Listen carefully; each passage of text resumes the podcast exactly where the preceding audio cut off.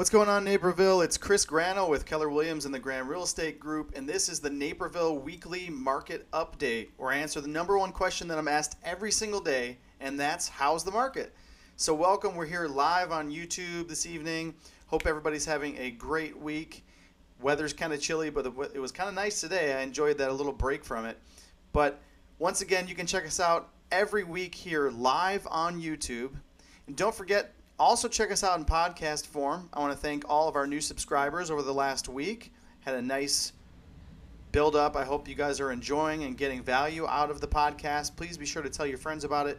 They can check it out at Apple Podcasts, Google Podcasts, Spotify, and wherever you find good podcasts.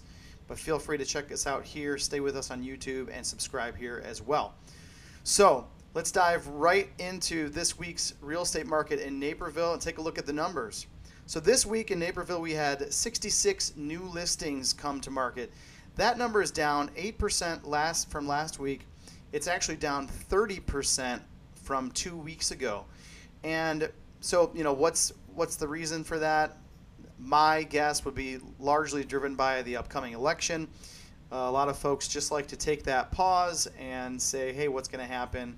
And as we know, there's always a lot of anxiety around national elections. Honestly, if we look back at history, for the most part, and when we look at any market, whether it be the stock market or real estate market, not usually a an enormous change in the weeks and months immediately following an election, regardless of the party that wins. So I understand the pause from a, a social and cultural standpoint, but rest assured that you know any potential effects that we see on the real estate market are likely to take a long time to develop as we get into potential new administration or current administration, whatever it may be. So let's take a look at the number of homes under contract this week 61 homes under contract. That is down by 27% over last week. Same kind of idea. Buyers may be taking a you know, a little pause to not be out shopping quite as much this week.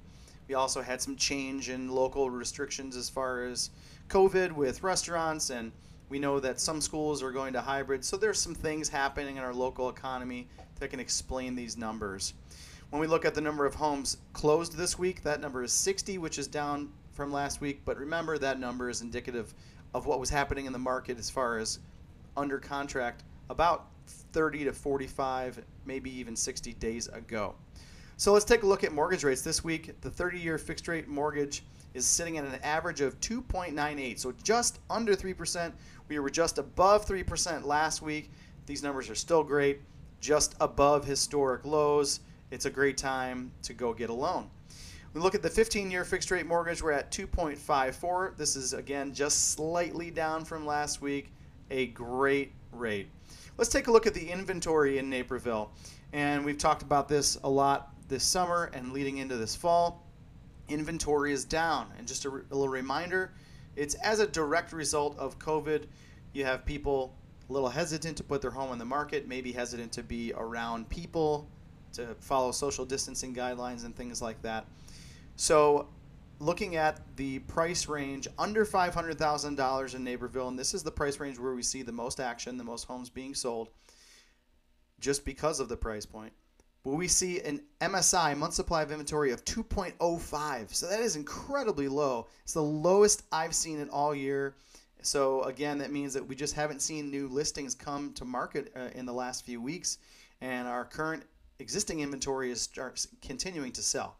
So the average home in that price range is taking about 50 days on market to sell. The next price range up, 500,000 to a million. We're looking at an MSI, a month's supply of inventory of 3.69. That number is up just a little bit from last week, and we're looking at 85 days on market, the average in that price range to sell. When we look at the price bracket above 1 million, we're looking at a month supply of inventory of 14.3. This is relatively unchanged for the last several weeks. Take, looking at about 251 days on market for a home in that price range. So, again, there are some things um, happening here related to the election. I suspect that when we get through the election and into the in following months, we will probably see activity pick up a little bit. But don't be fooled. This is a, a very unusual year for real estate. and where we may have some normal seasonal trends as we head into the holidays. It's really anybody's guess as to what's going to happen over the next few months here as we head into the holidays and the winter. Don't forget, sellers with inventory at these low levels, it's still an incredible time to put your home on the market. There's much less competition, and the folks who have to buy in these upcoming months are going to be very serious buyers. Hey, I hope you guys found that information to be valuable. Once again, follow me here on YouTube, follow me on Instagram and Facebook at Chris Grano Realtor. Again, this is Chris Grano with Keller Williams and the Graham Real Estate Group saying thank you so much, and I will catch you next week.